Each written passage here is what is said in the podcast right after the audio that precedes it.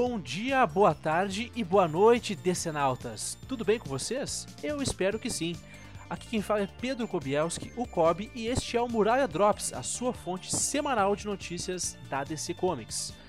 Pois bem, gente, uh, o Grisa na última semana já explicou para vocês como que vai funcionar o Drops, né? Um programa semanal que vai falar sobre as principais notícias da DC Comics na semana, sobre todas as mídias que vocês possam imaginar e mais algumas nós temos apenas uma regra e apenas uma e nada mais. 10 minutos ou o seu dinheiro de volta. É isso, não vamos ultrapassar os 10 minutos. Promessa de campanha, brincadeira. Então, gente, o que, que nós vamos falar hoje? Quais são as notícias de hoje? A polêmica da campanha da herança latina. O provável diretor do DC Studios. O cancelamento do DC Fandome. E Ezra Miller pede desculpas para Warner. Antes da gente começar, eu tenho dois recadinhos bem rápidos aqui para vocês, gente. Em primeiro lugar, uma salva de palmas para o meu áudio. Aê! É, galera, eu sei que meu áudio estava horroroso no episódio piloto. Eu peço mil desculpas para vocês. Eu sei que agora não tá perfeito, não tá 100%, mas já tá muito melhor do que aquela voz de Darth Vader com pneumonia que tava no episódio piloto, né, gente? Vamos combinar. Uh, mas é aquela coisa, né, pessoal? Piloto. Piloto é para acontecer isso e que a gente possa corrigir nos próximos. E a partir de agora, nós só vamos melhorar. Promessa, tá bom? A segunda coisa é muito obrigado. No dia que a gente completou 15 dias do lançamento do nosso podcast, a gente chegou à marca de 100 visualizações do nosso podcast. Então a gente queria deixar aqui um muito obrigado para todo mundo que já ouviu as nossas duas primeiras edições, o episódio piloto e o primeiro Drops feito ali pelo Grisinha. A gente agradece muito a vocês. Caso vocês estejam escutando o Muralha pela primeira vez hoje, sejam muito bem-vindos, pessoal. Muito bem-vindos. Muralha Drops. Então, gente, vamos lá para as notícias dessa semana. Capas do mês da herança hispânica causam polêmicas. Então, gente, a DC fez recentemente uma campanha para celebrar o orgulho da herança hispânica. Foram lançadas capas variantes com personagens de origem hispânica, feita por artistas de origem hispânica. Até aí, tudo bem. Porém, essas artes não foram muito bem recebidas pelos fãs, porque elas reforçavam vários estereótipos culturais e raciais ofensivos. O caso mais polêmico foi a capa de Jorge Molina para o personagem Kyle Rayner, um dos principais lanternas verdes da história. A arte trazia Rainer segurando uma bandeira, escrito Viva México e uma sacola de tamales, prato típico da região. O próprio artista vinha público no seu Twitter para explicar que ela não era uma arte dele. Isso mesmo. O desenhista explicou que fez uma arte inspirada em Jorge González Camarena, um dos principais artistas mexicanos da história, e a DC não pôde publicar por razões legais óbvias, né? Mas, para surpresa do Jorge Molina, a DC fez essas modificações na arte e publicou mesmo assim. Não pegou nada bem para DC, gente. Que loucura.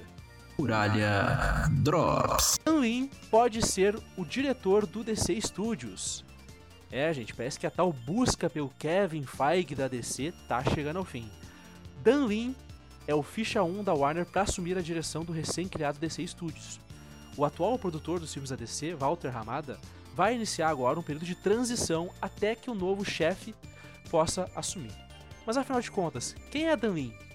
Bom, gente, ele é o produtor por trás de vários filmes de sucesso dos últimos anos, como os dois Sherlock Holmes, estrelados pelo Robert Downey Jr., os dois filmes de It a Coisa, sendo que o segundo é a maior bilheteria de um filme de terror de todos os tempos, hein?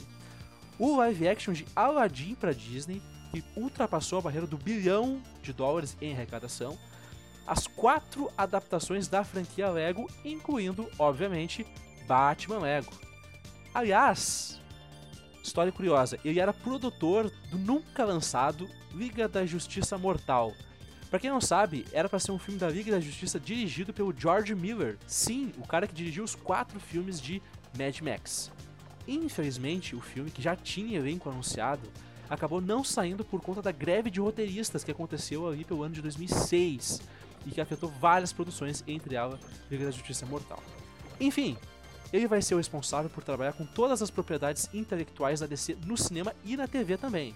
e vai se reportar diretamente para David Zaslav, chefão da Warner Bros. Discovery. E um modelo bem parecido com o da Marvel e o Kevin Feige, que se reporta diretamente ao chefão lá da, da Disney.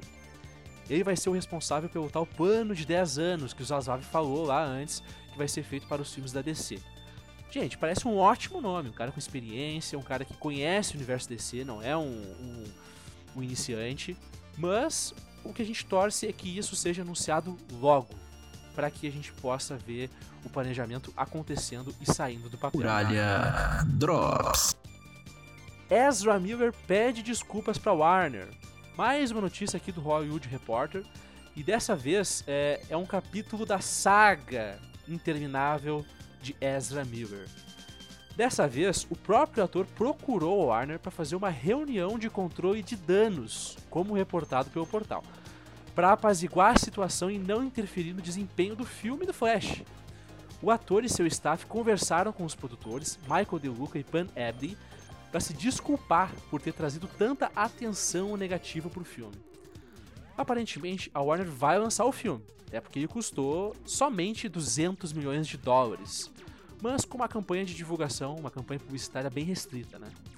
A verdade é que só o tempo dirá que todas essas confusões do Ezra Miller nos últimos dois anos vão afetar esse que talvez seja o maior lançamento da Warner em 2023. Vai lembrar que o Ezra Miller já foi acusado de praticamente todo o Código Penal americano, né? Além de até fazer, gente, uma fazenda que funcionava como uma espécie de seita. Que loucura, velho. Flash estreia no 23 de junho de 2023. Se nada mudar. Muralha Drops. Não teremos DC Fandome em 2023. A DC Comics anunciou que não vai fazer o DC Fandome em 2022.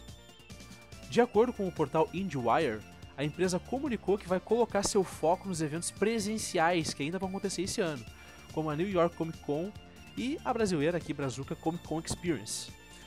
Os dois últimos DC Fandom foram um sucesso de público e sempre trouxeram novidades importantes para os fãs, como por exemplo o trailer de The Batman, o primeiro trailer de The Batman, e materiais sobre outros filmes também. Vamos ver, né, gente, se essa é uma decisão definitiva ou se no ano que vem já vai ser revertido e teremos né, o, o fandome em 2023. Muralha Drops. Então é isso, gente. Antes da gente caminhar para os finalmente dessa edição, um recado para os ouvintes gaúchos do Muralha da Fonte, pessoal aqui do Rio Grande do Sul. Eu e o Marcelo Grisa vamos estar amanhã e domingo na Comic Con RS. O evento vai acontecer em Canoas, na Universidade La Salle, e eu e o Grisa vamos estar lá. Vai acontecer o crossover do século, Marcelo Grisa e Pedro Kobielski lá na Comic Con RS. Se vocês forem, procurem a gente, dê um oi pra gente lá, vamos trocar essa ideia sobre quadrinhos. Bom, pessoal, esse foi o Muralha Drops número 001. Fique ligado, toda sexta vamos ter um novo, falando sobre as notícias da DC. Enquanto isso, falem pros seus amigos e inimigos também, para nos ouvirem. A gente tá aí no Anchor, no Spotify, no Castbox, no Google Podcasts, entrou essa semana, tá bom, gente? E muitos mais agregadores que a gente vai aprender a botar o podcast. A gente tá começando, a gente dá essa desconta aí.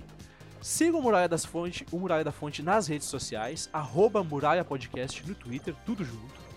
No Instagram é um pouco diferente, Muralha da Fonte Podcast, tudo junto também.